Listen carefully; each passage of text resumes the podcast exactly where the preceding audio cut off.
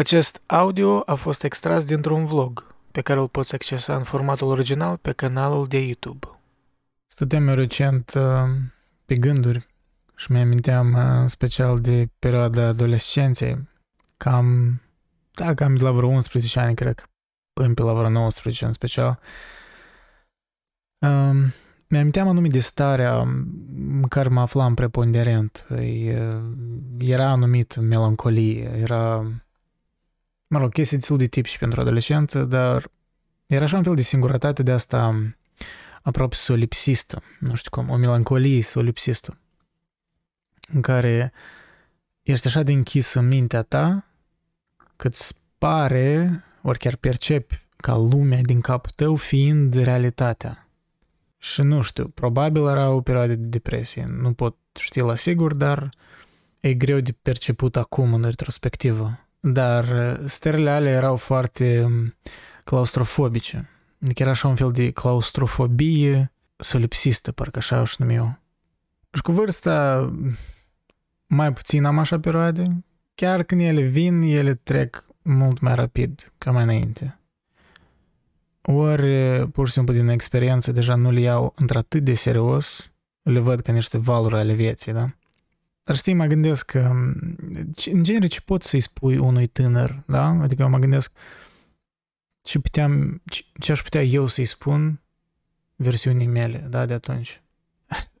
Răspuns scurt, idei n-am, pentru că la vârsta aia, mai ales când nu ești un tânăr complet prost, da, când tin să ai așa o introspecție oarecare, te iei foarte în serios atunci iei fiecare gând um, ca un adevăr, mm, e greu să te detașezi de tine însuți în perioada aia. Și cu atât mai mult când unul vine, știi, și îți dă sfaturi, mai, mai ales unul mai în vârstă, uh, vine și îți dă sfaturi, mm, de obicei desconsider. Primul instinct e să desconsider. Și e o temă atât de mm, omniprezentă, tot îți dau sfaturi despre asta, cum să treci peste perioade dificile, cum să treci peste depresii, să exersezi, să, whatever, să citești, să... Da, astea sunt chestii evidente, probabil, uneori lucrează, uneori nu, dar parcă nu ating esența problemei, după părerea mea. Pentru că adesea chestiile astea, da, e bine să le ai, da, e bine să începi la ceva, cât să construiești o rutină și parcă ieși din perioada aia dificilă, da, dintr-o depresie, să spunem. Dar parcă soluțiile astea nu adresează originea problemei. Și aș spune unicul lucru care l-am învățat în tățanii ăștia, da, deja am 30, da, unicul lucru care l-am învățat referitor la chestia asta, că sper că am mai învățat eu lucruri în viață, dar în principiu e faptul că unica, în ghilimele, soluție e să comunici cu alții și prin asta poate vei ameliora cumva starea. Dar depinde și cum comunici, pentru că la vârsta aia, mai ales dacă tin să ai interes așa mai, poate nestandarde sau cumva vrei, nu vrei, te crezi mai inteligent sau whatever, da, ești așa mai arogant, chiar dacă te consideri tare modest, oricum poți fi modestie falsă la vârsta aia. Păi tendința ta de obicei când vrei să te plângi altora, îi parcă să, să se descarci asupra lor, da? Să-ți arunci toate emoțiile negative, aproape neprocesate. Uh, și asta e o, it's a lot to take in, da? Asta e o chestie tare dificil pentru unii oameni să, să o ia asupra lor, în primul rând, și să o înțeleagă, adică dacă tu singur n-ai procesat chestia asta și tu arunci asupra altora, și deci există, există un anumit egoism în melancolia asta adolescentină. Cred că trebuie să admiți asta în primul rând, să-ți dai seama, nu, asta e ok, adică suntem egoiști în multe aspecte, dar să-ți dai seama că ai tendința asta și să încerci să o combați. Pentru că dacă îți dai seama că tu ai tendința asta și încerci să fii așa mai conștient, atunci tu, deschizându-te cuiva, da, plângându-te, să spunem așa, tu o să lași ușa deschisă la un răspuns. Tu, de fapt, să fii curios să asculți răspunsul omului. Nu pur și simplu te duci la un om și îți descarci emoțiile negative fără, fără un feedback anumit, nu știu, fără o conversație. Cred că asta e cea mai mare problemă, cel, cel mai dificil um, skill să înveți la vârsta aia. Și cred că nu poți altfel să înveți decât prin greșeli, decât prin a trece prin perioade așa mai egoiste, melancolice. Dar uh, îți dai seama, de fapt, uh, după o perioadă, cel puțin eu mi-am dat seama că foarte des mi s-a întâmplat când eu credeam că la mine situația așa de dificilă, psihologic sau, da, în viață, doar ca să termin discutând cu cineva și cu un om care nu părea atât de trist ca mine sau melancolic, dar să aflu că la el tot e, e, există chestii dificile, da? că la el, el tot întâmpină dificultăți și adesea sunt mult mai mari ca ale mele. Și în momentele alea, uneori ai un sentiment de ăsta de parcă dezgust față de tine însuți, că uite, eu, de ce eu mă plâng atâta, că nu uite, asta obiectiv parcă are mai multe motive să se plângă. Și asta tot e greșit, că durerea e tare relativă și unii trecând prin aceleași situații, din natura lor, din felul în care ei sunt, ei ar putea suferi mai mult. Nu cred că e corect să compari suferințele, știi, la modelul ăsta utilitarist aproape. Tot nu duce la nimic productiv. Dar ideea e că atunci când ești deschis să auzi și alte istorii ale altor oameni, că nu-i treaba doar în melancolia ta, dar melancolia există peste tot, oameni deprimați există, pur și simplu adesea unii ascund asta foarte bine. Și când îți dai seama de asta, poate nu o să-ți ameliorezi tristețea. Nu vreau să promit chestii de astea tare puternice, dar poate să-ți lărgești un pic lumea și o să-ți dai seama că nu-i totul despre tine, că de fapt ieșind din capul tău și ascultând alte povești, ascultând alți oameni, inevitabil te vei simți mai puțin singur. Chiar dacă nu ești tare empatic ca om, pur și simplu de a asculta alte povești, de a, de a fi deschis la alții, vei înțelege, nu știu, lumea mai bine, te vei înțelege și pe tine mai bine. Probabil te vei ierta. Eu sper că ajunge în momente în care vei fi mai iertător cu tine însuți.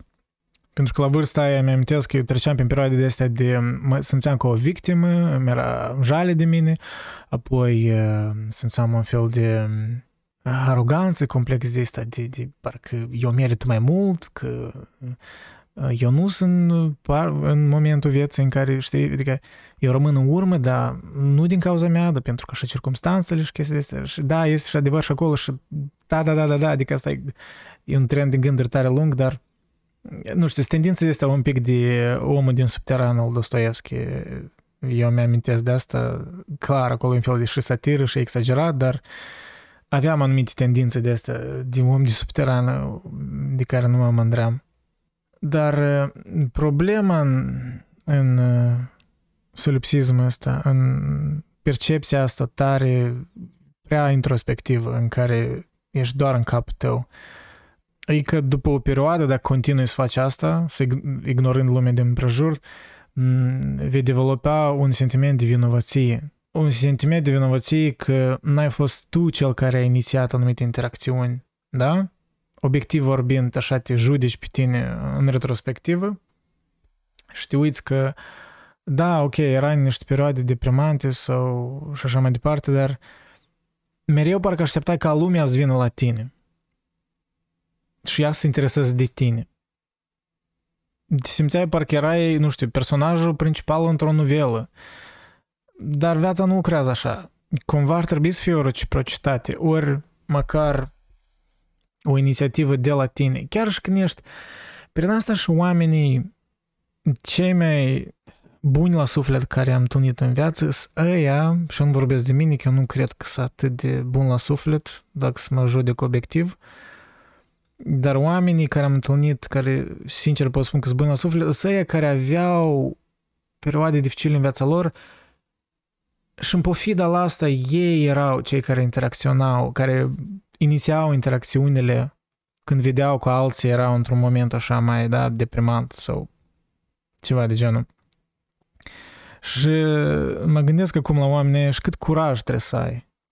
Da, cât curaj, cât uh, omenie, nu știu, ca să ieși din capul tău, pentru un moment măcar, și să atragi atenția la altul și să vezi că și el suferă. Și să înțelegi în momentul ăla că suferința e ceva fundamental în existență. Și că nu-i treaba doar în tine. Asta nu înseamnă că trebuie să desconsider pe tine și sentimentele tale. Asta tot e o altă extremă de asta în care tot adolescenții fac asta și te duci prea mult în extrema aia la altă și gata, nu mai contez eu, principal alții și dă să ascult pe alții că eu să-mi creez imaginea asta de om empatic și tot asta e toxic. Dar trebuie să încerci să găsești un echilibru. Deci să nu te desconsideri, dar nici să te măgulești cumva. Și nu știu, pentru fiecare probabil spectrul ăsta e diferit și adesea noi, cel puțin eu, aș trece dintr-o extremă în alta, așa e tendința mea, da, uneori să mai desconsider, serios, simt adesea sentimentul ăsta de impostor, simt că nu merit, că nu eu asta am făcut, știi, parcă eu am a fake, știi, eu, asta nu sunt eu.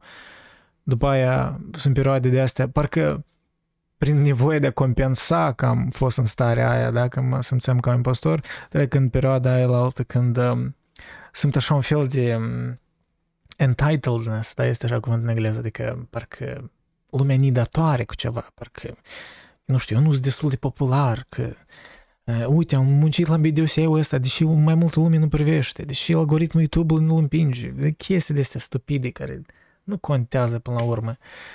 Da, contează, dar in the grand scheme of things, da, în viață nu contează. Asta sunt fleacuri, serios. Adică, principal să faci ce-ți place și restul e în afara controlului tău.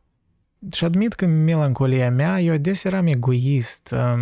E ceva mizerabil în melancolie, pe lângă romantismul și toată arta care este de melancolie. Adesea oamenii melancolici sau ăștia care sunt foarte introspectivi în capul lor pot fi și foarte egoiști. Și pe lângă asta mai este și aspectul despre care același Schopenhauer vorbea, că noi adesea ne simțim mai fericiți despre situația noastră când vedem alții care suferă mai mult, prin comparație, da? E ceva probabil urât în noi oamenii și am, am avut și eu așa sentiment, admit, um, și destul de sigur și cu voi ați avut, cel puțin unii din voi, și nu-mi place asta în mine și în oameni, dar aia suntem, știi?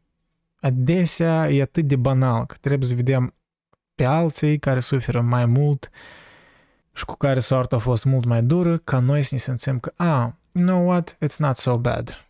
Nu e atât de rău la mine. Și de ce așa trebuie să fie, nu știu. N-am răspuns. Dar așa e. Și nu cred că există un sentiment mai profund în perioadele astea dificile decât să vrei să fii ascultat, să vrei să fii înțeles. Și asta tot e problema la oamenii care poate nu sunt atât de introspectivi, ei, ori nu sunt atât de melancolici, hai să spunem. Ei când au un om de asta în, în viața lor, vor, vor să-i ajute, da? Când omul ăsta splânge, în fața lor, ei, mm, they're problem solvers, da? They're doers. Is oamenii care fac, fac și nu, știi, nu se analizează așa de mult melancolia asta și poate asta e spre bine, nu știu. Dar ideea e că adesea încep să dau sfaturi. Și sfaturi de generale, ori sfaturi tare clișeice, care nu se aplică la oamenii ăștia melancolici, care au gărgăunii lor în cap și chestiile astea tipice care să le auzi la numitorul comun nu, nu se aplică la oamenii ăștia. Nu că e special sau ceva, dar un pic îs bolnavi, aș spune așa. E un pic îs altfel, îs mai special, da. Îs mai special în sens așa, îs mai complicați. Nu că special, special că sunt mai buni sau sunt mai complicați, au mai mulți gărgăuni în cap, uh, mai mult efort trebuie să depună ca să funcționeze în viață, știi? Ca să fac chestiile de bază, și da, noi toți vrem să fim ascultați. Și mm, cred că asta i-aș fi spus lui Andrei, da, Andrei Vasilache de vreo 17 ani, nu știu, 15 ani. Chiar dacă el, el s-ar râde în fața mea, pentru că ar avea problemele lui de atunci, dar mm, i-aș fi spus că băi, mai comunic cu cineva, ascultă istoria lor, vezi ce durere ei au, da? Chiar dacă ți-ți pare că e sfârșitul lumii pentru tine. Că te vei simți ironic, te vei simți tu mai bine. Ori din cauze, din motive de astea tare meschine, despre care Schopenhauer vorbea, că vei vedea că la alții e mai rău și de fapt nu așa de rău la tine, ori chiar în momente rare, dincolo de egoismul tău, tu poate vei simți uneori chiar o empatie sinceră în care pur și simplu te vei mira de curajul unor oameni cum ei, cum ei încă mai trăiesc, cum au trecut prin, prin, prin anumite dificultăți. Și asta îți dă curaj ții. Da, uneori poate să te deznădăjduiască pe, pe o perioadă să-ți spună că suntem un genere neputincios, că deși eu mă plâng când omul ăsta a trecut prin anumite dificultăți mult mai mari ca mine și parcă, da, ok, s-au plâns, dar au trecut peste ele și e puternic. Dar după o perioadă, cred că să te inspire așa oameni. O să-ți, o să o să dea de știut că, uite, există așa o putere internă în, în, în fiecare om. Da, ea variază după grad, dar fiecare om are așa un ceva care îl, îl împinge înainte. Nu știu, voința asta de a trăi el, Schopenhauer, sau whatever it is, nu știu. Dorința de a se procrea, răspunde un biolog evoluționist. Who cares? Dar există ceva care te împinge înainte. Dar dacă ești doar în capul tău, dacă nu asculți istoriile altora, asta e chestia, nici nu o să afli de istoriile altora poveștile altora, da? O să-ți pară în lumea ta melancolică că la tine e ceva special. Și poate asta, ironică, să te facă să creezi o artă mai interesantă, poate, dacă ești artist. Eu cred că ignoranța la artiști adesea îi ajută. Când ești prea conștient, poate fi un impediment. Dar poate și să te facă om mai rău. E ca asta e chestia. Totul e un... Nu spun că e o cauzalitate, dar adesea e o corelație mulți artiști erau destul de mizerabili ca oameni. Și îmi dau seama, spunând toate astea, cât din norocos sunt eu că sunt oameni care mă ascultă. Genere că, că, că eu pot să-mi spun gândurile mele și cineva să-și dedice timpul și să mă asculte. Cât de mult asta înseamnă, de fapt. Și cât de... E și vina mea, dar e și, mă rog, e și lumea asta în care suntem, în care vedem totul prin numere, prin uh, Știi, nu știu, vezi acolo, of, că atâtea views am avut, dar am vrut mai multe, literalmente te-au privit zeci sute de oameni, poate ai schimbat ziua cuiva înspre bine. Și ca uiți de asta. Pentru că lumea asta rapidă te bagă într-o, într-o goană pentru nu știu ce. Și inevitabil probabil și vezi uh, alți oameni ca numere și asta e foarte rău.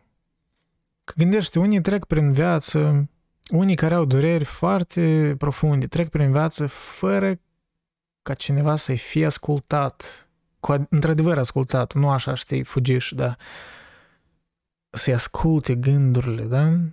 Să-i uh, încerce măcar să înțeleagă durerea, că nu toată durerea poate fi înțeleasă, dar măcar să fii prezenți, așa aș spune, da? Unii oameni nici n-au alți oameni care să fie prezenți când pe ei doare ceva. Și cât e de tragic asta. Și în lumea asta de abundență informațională în care ne aflăm acum, noi avem tendința să tot mai mare, da, să ne sustragem, și, pentru că avem abundență de divertisment. Și suntem atât de ușor bulversat și și încolo încoace de algoritmi și de recomandări personificate fiecăruia. Adică noi dedicăm atât timp, atâta timp divertimentelor, dar suntem atât de puțin dispuși să dedicăm un pic de timp ca unui om viu în carne, da? Ori măcar, nu știu, online, că nu pe toți poți vedea în carne, da? Cum aș spune. Adică ce vreau eu să spun e că în lumea asta în care tot mai mult sunt suntem sustrași tot mai multe surse de divertisment avem, faptul ăsta simplu de a asculta pe cineva devine tot mai prețios pentru că e mai rar. Și tot auzi statistici astea de oameni care intră în depresie. Nu mai vorbesc de ratele de suicid care sunt tot în creștere în anumite, în anumite aspecte, în anumite țări. Nu știu toată statistica, dar nu cred că sunt îmbunătățiri în sensul ăsta. Poate doar local undeva. Și în lumea asta, simplul fapt de a asculta pe cineva, de a fi prezent, devine tot mai prețios și mai rar. Și cred că, de fapt, asta i-aș fi spus lui Andrei de vreo 17 ani, 14 ani, 15 ani. I-aș fi spus asta, că cum îți utilizezi atenția, mai ales față de alți oameni, contează mult. Și, încear, și să, să încerci să fii prezent, chiar atunci când ție ți dificil, să fii prezent pentru alții, ca mai apoi să fii capabil să fii prezent pentru tine însuți. Да.